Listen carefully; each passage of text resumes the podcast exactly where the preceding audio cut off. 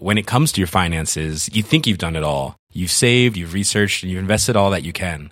Now it's time to take those investments to the next level by using the brand behind every great investor, Yahoo Finance. As America's number one finance destination, Yahoo Finance has everything you need whether you're a seasoned trader or just dipping your toes into the market. Join the millions of investors who trust Yahoo Finance to guide them on their financial journey.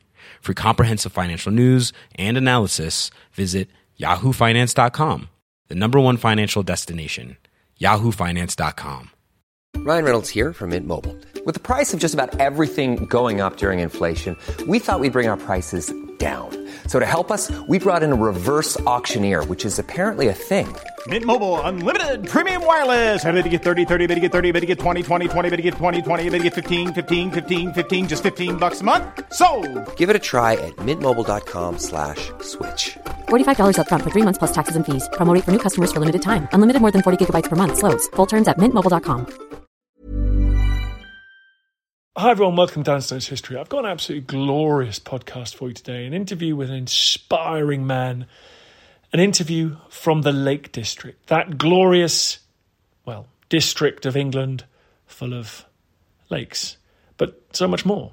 Full of hills, frosty moorland, glittering, glittering lakes, picturesque towns, old Roman forts high on craggy landscapes. It is in the northwest corner of England, and it is a thing of absolute beauty.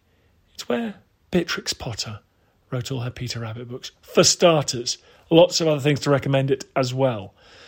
And a man who knows the area really, honestly, better than most people alive is today's guest, James Rebanks. He's the number one best selling author of The Shepherd's Life. And he's written a book called English Pastoral Inheritance about his family, the land, love and loss over three generations of a Lake District farm. But his family stretches back, farming that terrain for hundreds and hundreds of years. One more very exciting bit of housekeeping. It's time we start thinking about Christmas gifts that does not involve giving it to a monopolistic and brutal and unlikely to pay any tax. Yes, you can buy Christmas gifts right here at History Hit for your history loving family. That's hard to buy for people. We got all sorts. Historyhit.com slash shop. We got the famous King Tut face covering. We got the Lord Nelson hoodie. We got the History Hit TV gift subscriptions. You can give someone a digital present. There's no carbon footprint on this present. You just gift them this for Thanksgiving, for Christmas, whatever. You're doing them a favour, obviously, because they're going to get a History Hit. And right now on this podcast, we are running a competition where you could win a £100 voucher. This was the source of some controversy in the office because £100 is a lot of money. £100. To enter, though, not making it easy, you need to take a quiz about 20 facts from recent podcast episodes. Yes, you've got to be a true listener. The winner gets £100 to spend in the shop. That will basically do your Christmas shopping, frankly. Kind of outer family and acquaintances. That'll nail it. Go to historyhit.com slash quiz to give it a go. The competition ends on the 15th of November at midnight Zulu. Midnight Zulu time. GMT. Universal time. Go to historyhit.com slash quiz. It's going to be awesome. In the meantime, here's James Rebanks. Enjoy.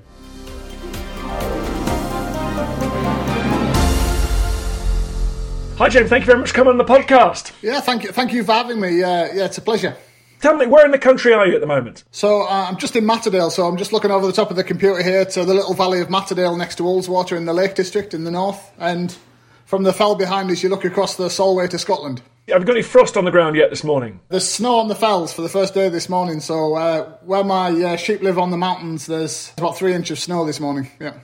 And how long have your family been farming that ground?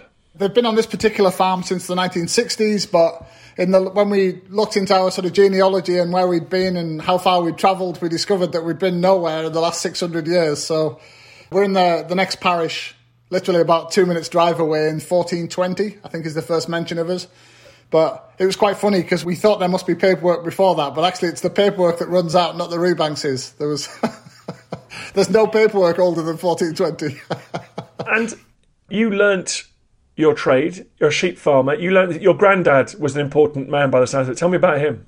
I now realise, very lucky to grow up on a sort of old fashioned family farm My grandfather was probably a, a, bit like everybody imagines a farmer was sort of 50 or 60 years ago. He spent a lot of time leaning over gates and chewing bits of straw, and he had this fantastic sort of patchwork farm. And all of his interests, all of his loves, all of his passions seemed to revolve around the things that happened on his land. And I didn't know it then, but I was sort of born into the end of what we now know as mixed rotational farming. So this is a sort of patchwork landscape divided up by hedgerows and walls. There's still lots of farm workers knocking about this might interest you, Dan. Quite a lot of the farm workers at that time were German POWs who'd never gone home, or at least we said they were German POWs, and they tended to live in the houses. I, I think I've since worked it out. I don't think they were German. I think they were from some of the Baltic states, and I think they may have been recruited into bits of the German army whereby you couldn't go back to Eastern Europe. So there was cowmen called Walter and things like this that worked on those farms, and it sort of felt like it had always been like that. It always would be like that. Everybody knew everybody else. What about the land? Whenever I go now to the sheep farming areas in Snowdonia where my family used to farm, it feels like quite a barren landscape. The more I learn about it now, the more I feel it, we've lost a lot of wildlife, even in these places that people think are the countryside with all the wildlife. It feels like it's quieter than it used to be the truth is, there's probably two or three things happening there. So we, we now know, and there's some interesting research done recently in this landscape, we now know that some of that clearance of that landscape was in the late Mesolithic period. So some of the clearing away of those landscapes, some of the profound changes are very, very, very old. And then there's another thing happening, which is probably over many centuries, you see farmed in a way which results in it very, very gradually becoming barer. So many of the people that live in those places think it's the same as it was forever, but it's just the same as it was in your dad's day. It's a little bit different from your grandfather's day. And what's happening is you're seeing a gradual disappearance of woodland and other things from those places. And then probably the third layer is from the sort of 1960s onwards, there's, there's real pressure on the uplands to specialise just in sheep. So the sort of cattle disappear quite often. And you have a real intensification of the uplands in terms of sheep farming, and it strips it even barer. So, in a valley like ours, I'm quite lucky. I live in a valley where a lot of that patchwork still remains. A lot of the hedgerows are there, a lot of the woodland's still there. But even here, you can see parts of this valley where the hedgerows are disappearing and it's becoming bare and stripping away. And as you say, people haven't necessarily been seeing that or understanding what that was. And just explain to me the challenges around upland sheep farming in terms of the number of animals that you might be able to graze on a particular piece of ground traditionally there was a system in places like the Lake District where a lot of the mountains and the moorland was common land. You could only put the number of sheep, cattle, or in some cases poultry onto the common land, the mountain, in direct proportion to how many you could winter on your own ground, originally without feeding hay. So there was these sort of highly worked out traditional systems that limited stock numbers basically on, on the fells. And that in part has survived. So I can only, I can still, by tradition and by law, I can only put a certain number of sheep on the fell where I graze. But there is, certainly in the post war period after the Second World War, there's enormous pressure put on that. So government starts saying, hang on a minute, we need way more cheap food, we need way more sheep produced on the uplands, use more feed in the lowlands, make more hay, make silage, keep more sheep on your home farm, push more sheep onto the mountain. And as with any other farming system in Britain, there's a lack of understanding of what those ecosystems are, and there's a lack of understanding of what those changes would result in ecologically. Let's talk about the ecology before I talk about the human consequences of modern farming. When you look out now, you said your particular valley is still quite mixed in terms of its farming. When you look at what else is going on, though, in the Lake District, has it become too intense? Is it being overgrazed? Dare I ask, are there too many sheep in the Lake District? It changes over time, basically. So we think there are about a third more sheep than there were in the 1950s now in places like the Lake District. But there's probably about a third less sheep than there was in the 1980s. So the real peak of messing things up by having too many sheep is 20 or 30 years ago now. There's been gradual reduction. So on our fell, there's about half as many sheep as there used to be. The question really is what do those habitats need to be to be diverse, to be sustainable, to look after things like the peat bogs, to have enough woodland in them, and how would you need to farm them to make that work? And this all becomes a little clumsy if we obsess about sheep. It doesn't really matter what the grazing animal is. It's how we graze them, where we graze them, or what time of year we graze them, and whether we're allowing recovery periods and other things. So one of the things that we've learned in the last 20 or 30 years is that we can farm our pastures, which have nearly 100 species of wildflowers and grasses in them. We can farm them in ways that's good for the soil, good for nature, good for biodiversity, but we have to have long recovery periods in there. So the big enemy is not really sheep, it's overstocking and particularly set stocking, which is leaving animals in the same place for very, very long periods of time. That's where you do the real damage. And And that poses challenges to people like us that live in these landscapes. We have to find ways either to get back to a better system from the past or some of the past with some new tweaks based on the new science about ecology and soils and grazing. Do you ever feel that there's a conflict there as someone who loves that land, that land's in your blood, but so is the farming? Do you ever th- sit there and think, oh God, you know, is it compatible? Or are you convinced that there is a way where the land can heal, the land can regenerate, and there are also livelihoods to be made in traditional sheep farming? Yeah, I spent 30, 40 years thinking about this. I am absolutely, categorically, without any doubts at all, sure that we can mend these places, that we can have massively more nature in them, that we can graze them way more responsibly in ways that mimic nature, in ways that build soil, in ways that build biodiversity, and yes, in ways that put back more woodland cover, more hedgerows, more natural wetlands. All of that stuff's entirely possible. In fact, I don't think it's a conflict. I actually think you need people in the uplands to do these things. If you look at places like Yellowstone where they're doing restoration work, there's a kind of daydream that if you abandon it and you put back things like wolves, the whole thing mends. And actually, there's a whole body of science now which shows that's not true in about half of those valleys. There's a lot of work needs to be done. We're basically the ecosystem engineer in most of our ecosystems now, whether we like it or not. And a lot of the answers are about us managing places in ways that mimic nature, doing the functions of many of the species that are missing and probably can't come back to many of our landscapes. So that's not a point against nature, it's a point about enlightened land management. I think we can do it. Yes, I know some stubborn farmers that don't want to play ball and want to be grumpy and say, get off my land. But most of the farmers I know are learning very, very quickly, changing very quickly. There's over a million trees been planted in the Lake District in the last five years from the Woodland Trust and have told me that. That doesn't tell me that people are incapable of change and learning and making their landscapes better. It actually tells you the opposite. We can do this. Now let's talk about what you've seen in changes in the human geography of the uplands. You mentioned that there used to be lots of farm labourers around. Is it quite a lonely thing now being a farmer? Do you not have that much companionship? When I was about 20 years old, I thought, our world, our culture was dying, really, that we were the last of it. And, that, and I was almost come to terms with that. I thought, that's fine. I'll be one of the last people to see it. I'll understand it. I'll love it. Uh, and it may disappear. And people were disappearing all around us. So it did feel lonely and it did feel isolated. And actually, it hasn't played out like I thought it would at all. There's all sorts of changes happening at the moment. So as farmers are adapting and doing more nature restoration work, our farm is now busy all the time with ecologists and river experts and meadow experts and other people coming here. So we've never had so many people working on the farm or with us. And farmers themselves have adapted to the new technologies that everybody else has. So your typical 20 year old young farmer now isn't at home feeling isolated, dreaming of the city. They're at home like everybody else on Zoom or on Facebook. And they're building their own communities and they're reinforcing their sense of identity.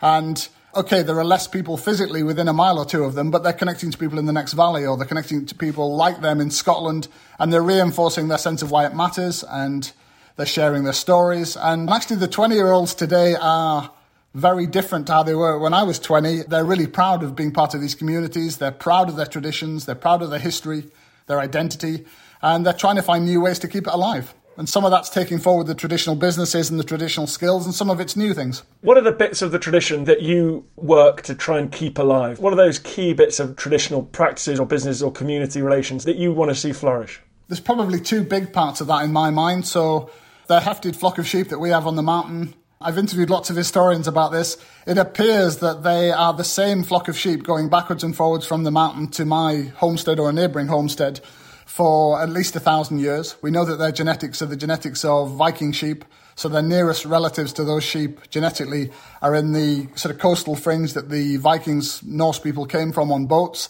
So we think they brought the male sheep with them, the rams.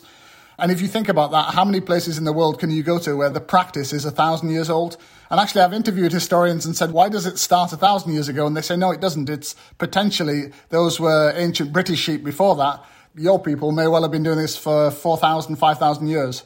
So the coming and going of those hefted flocks of sheep, I think, is really important and really beautiful and really special and has been done for a very long time. And for most of that history was done in landscapes with woodland and scrub and other things. So there's not necessarily incompatible with making it better for nature. And then the other part is the sheer beauty of this landscape. So we have a pattern here with the commons above the wall, the sort of open common land. So we have the largest area of common land in Western Europe. We have the intakes, which is the lower fell slopes where you put your with twins or your cattle. And then you have the hay meadows in the valley bottom. And Lots of those hay meadows are ruined as of the last 50 years, but we're lucky to have 30 acres of the last remaining 3,000 acres of upland hay meadow, and they have 105, 106, 107 species of grasses and flowers in them. They're one of the rarest habitats in Europe, and yeah, I think there's a cultural landscape there which people clearly care about. There's 19 million visitors a year come to the Lake District. They spend about two and a half billion pounds. And it's been a huge thing in our culture as well, the way this place looks. So I think we have to reconcile all of that with the need to do stuff about the sixth mass extinction and to do stuff about climate change. And if you can find a way through the middle to do those things, then I think that's good. Why not do it? Get on with it. English Pastoral, the book that we're talking about, I talk about the culture of farmers, and the culture of farmers isn't perfect. I'll be honest with you. Farmers are what they always wanted to be, which is that they always were tasked with making money, so they were partly businessmen. They were always tasked with changing the land to make a profit, create a surplus, and we need them to, of course. We never really asked them to be proper ecological stewards. They didn't know about it. Most of us didn't. The rest of society didn't either. So we didn't really have a sort of clearly thought through philosophy that we were expecting of farmers, where they had to be ecosystem managers and food producers. And now is arguably the first time in history where we realize that we have to be both of those things. And do all farmers like it? No, some of them don't. Some of them want to think like their dads and their granddads, and they think their job is to be only efficient, produce as much as possible. And they're not stupid. They would make coherent arguments that that's their role, that the more efficient they are, we might need less land elsewhere. So you can even make an environmental argument for that way of thinking.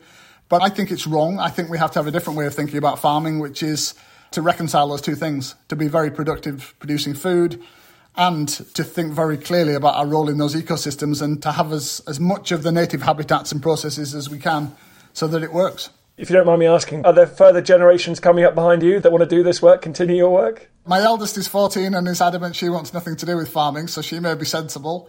And the other three, uh, two boys and a girl are very interested and keen on the farm and You'd be amazed, Dan, if you go to any of the sheep shows and things here at the moment. I've never seen so many young people. I've never seen so many teenagers. I've never seen so many 20 year olds.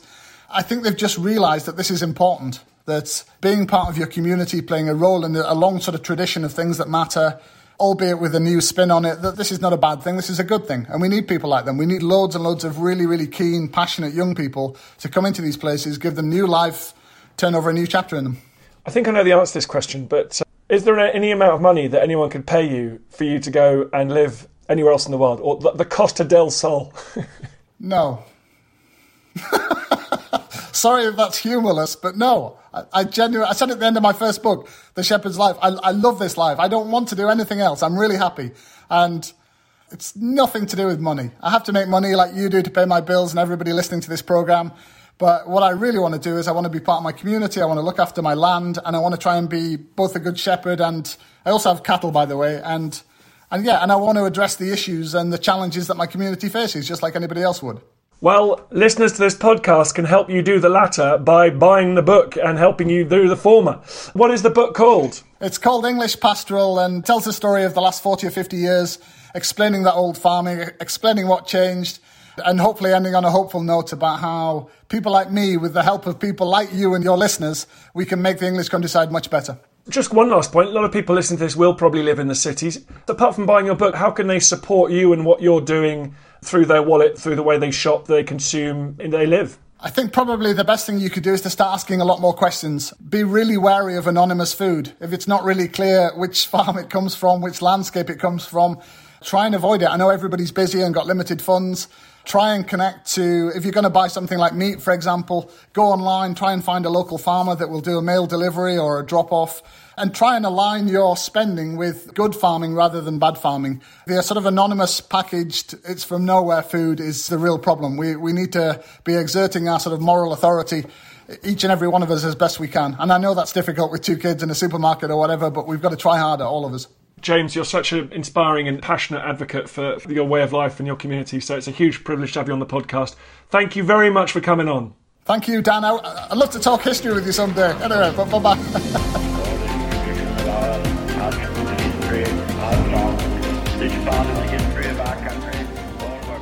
Hi, everybody. Just a quick message at the end of this podcast. I'm currently sheltering in a small, windswept building on a piece of rock in the Bristol Channel called Lundy.